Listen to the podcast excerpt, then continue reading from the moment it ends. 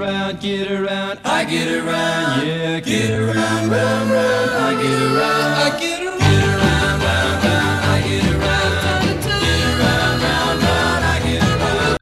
Welcome to God is Open. I am your host, Christopher Fisher. On today's mini-sode, we're going to talk about counterfactuals. A lot of times you'll find Calvinists, Arminians, people talking about, well, God knows not only all truths, but also all counterfactuals, what would happen in whatever circumstance. And they'll, they'll point to passages where maybe God is talking to King David. He says, if you go to this city, they're going to turn you over to, to Saul. Or uh, here in, in uh, Matthew 11, the passage we're going to go over today, Jesus is telling Capernaum and uh, Chorazin and Bethesda what, what would happen uh, if the same type of activity and preaching that were done in those cities were done in evil cities throughout history.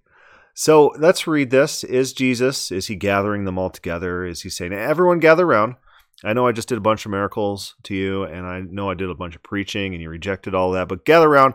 Let me tell you about how things work. Let's talk about objects and how objects are contingent and uh, there's different uh, inputs that could have led to various outputs. And is he giving them a treatise on counterfactuals? Uh, let's read it, and then uh, we'll we'll try to see what the most natural reading is, the most natural understanding of what's going on here, and uh, hopefully we can use contextual clues to do that. Matthew eleven twenty. Then he began to denounce the cities where most of his mighty works had been done because they did not repent. So he's denouncing them because they did not repent. This is an interesting action for Jesus if Jesus is to know all counterfactuals. So shouldn't Jesus have known that this would not uh, affect the desired results, that these people would not repent? If if God, if Jesus if Jesus knew all uh, possible futures, all possibilities, if if God did and God gave him access to that knowledge, or even if Jesus wasn't omniscient in, in Molinism, if he had access to God and if he's actually able to know these counterfactuals that he's talking about, wouldn't he know that these people wouldn't have, you know, repented, wouldn't have responded to his call, his his ministry, his miracles, where most of his mighty works had been done. These this is where he put his focus at and then did not uh, produce any results. So what follows is a denouncement. So what's the purpose of a denouncement? Maybe it's to vent frustration vent anger. Maybe the denouncement is as in the old testament a lot of times when israel is denounced the purpose of the denouncing was to try to get them to change their activities and do things other than what they're they're currently doing it's it's it's a call for change it's a call for them to to modify their behavior to avert maybe a coming calamity, maybe to become uh, come into God's good graces. A denouncement a lot of times demands change, unless it's maybe uh, emotional venting, and that that could be the case too. But is the denouncement is that uh, uh, object is it, is it going to be an object lesson about metaphysics and if then else conditionals and and how things would have worked in different scenarios? Uh, I don't think so. I don't think so. Matthew 11, 21. Woe to you, Chorazin. Woe to you, Bethesda.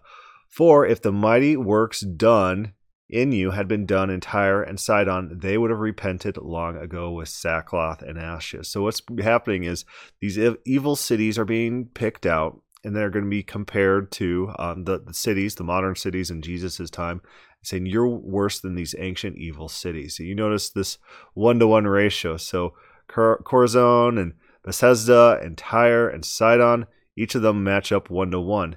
Moving on, but I tell you, it'll be more bearable on the day of judgment for Tyre and Sidon than for you. And you, Capernaum, you will be exalted to heaven. You will be brought down to Hades. For if the mighty works done in you had been done in Sodom, a third evil city, compared to a third modern city, it would have remained until this day. But I tell you that it'll be more tolerable on that day of judgment for the land of Sodom than for you. So he's taken three modern cities and three ancient evil cities and comparing one to one ratio, saying, You are more evil than this city, you are more evil than this city, you are more evil than this city. So it seems to me more rhetorical than it is a metaphysics lesson. It's, it's more rhetorical than it is uh, Jesus giving a lesson in counterfactuals, how things would have definitely worked in those cities on a one to one correlation. That Sodom would have been even in, in existence till that day, that it would have survived everything. It would have never become evil again. If if those miracles were done, at people people claim this that Jesus had in his mind the knowledge that all those miracles would have caused Sodom not only to reform all their activities, uh, become good, repent, but also would have enabled future generations all the way till his time to still remain. They're saying that he had those calculations that he made. It just doesn't read that way to me. It doesn't read like he's actually doing the calculations. It reads more rhetorical. He's making a point. He's insulting them. It's okay sometimes to insult your audience, especially when you're denouncing them. You're saying, you are more wicked than Hitler. You know, it, it's an insult, and what it does is it it's a device that allows the listener to understand um, the extremes of what you're proclaiming against them. It allows them, gives them a, a basis of comparison, something that they already don't like, and then they're being compared to that. That's in a play on their emotion in order to get them to uh, be offended. And hopefully offense will bring change. Maybe offense might bring repentance. Maybe it is just a way for jesus to vent and just to just denounce and be done with. I think jesus is frustrated. Jesus is angry. Jesus is denouncing a hard-hearted people who reject him and want nothing to do with him and he's insulting them is what's going on there jesus insults people people like to think of him as like a sto- stoic like a vulcan who never never will make a personal insult against anyone. I don't see that at all. I don't see that at all. Sometimes he gets mad at people and he he, he says, "Oh, you guys are whited tombstones, uh, whited sepulchres, things like that. You are a brood of vipers." Very insulting, very insulting, and uh, you know, and people try to gloss over it. Well, they were, and Jesus could do things that we can't do because he's way above us, and and his is more accurate, and it's like, oh, stop making excuses. Just look at what he's doing. That's what he's doing. He's insulting people. Just just deal with it. That's sometimes what Jesus does. Is he insults people.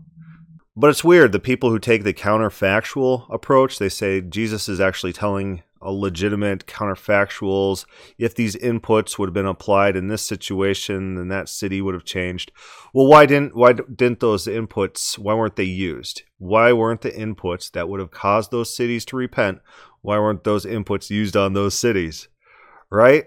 Because uh, if all counterfactuals are known, then apparently we would have known how to get those cities to repent. God would have known.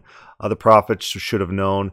And then, even in the current situation with Chorazin, Bethsaida, and Capernaum, those counterfactuals to get those cities to repent should be known. What would it take? What would it take? This current announcement is is it like giving up. It's it's, it's throwing in the towel, saying we're done with you guys. It's it's too much. What else do we do? You know, and God says that in the Bible. It's like, what else could I have done for you? In Isaiah 5 to Israel, it's throwing in the towel. So you don't get the sense that this is uh, all things considered. Uh, if if these inputs actually existed in those times, those, those cities definitely would have repented. You do get the idea that God is doing trial and error with these different cities to see if these cities are going to be responding to different things. And it's very interesting that the cities in which Jesus does his most miracles and the most work, those are the most hard-hearted cities that that don't turn, don't repent, and don't follow him it's it's a failure on the part of someone that a lot of Molinists or even Calvinists would claim not only knows the future but knows counterfactuals, how to get people to respond and what inputs it would take to get people to respond. What there's no inputs that are possibly available to Jesus and God that would get them to repent. I don't, I don't quite buy that. I, I don't buy that uh, interpretation of this passage. It doesn't read that way. If not, why not? Why wasn't weren't those inputs used? Why wasn't that uh, condition forced out of knowing all counterfactuals how to get those people to act in those certain ways? The Calvinist interpretation, the Calvinist reading of this definitely doesn't make any sense. It doesn't it doesn't follow from the text where God predestines everything and then people talking about other people responding differently based on these different inputs or repenting repenting remember that uh, The Calvinists don't even believe that people can repent unless they are given that special enabling by God. Where Jesus here is saying that uh, these cities would have repented if given different inputs, different miracles. They would have responded to the messages and the actions that they saw rather than the spiritual enlightening that the Calvinists want, anything like that. The same inputs that don't save these people here in Capernaum, Chorazin, Bethsaida, it, it would the same inputs would save Sodom, would save uh, Tyre and Sidon, right? Is that the Calvinist position? Is that is that what they believe? All right. So just in summary, I think it's a very big mistake to take counterfactuals and treat them as if um, God was talking in Molinism. God was talking about potential objects that could be true versus objects that are actually actualized and I, I, think we need to read it like we would a book. I think we need to you put on our literary lens and say who's the audience, Who, who's being preached to, what do they believe, what's the message, who's it coming to, what state of mind is that person in who's giving that message, what's the intended effect of that message on that audience, and would the audience accept or reject it? You know, it just just some sort of standard literary reading questions that you would ask of any passage.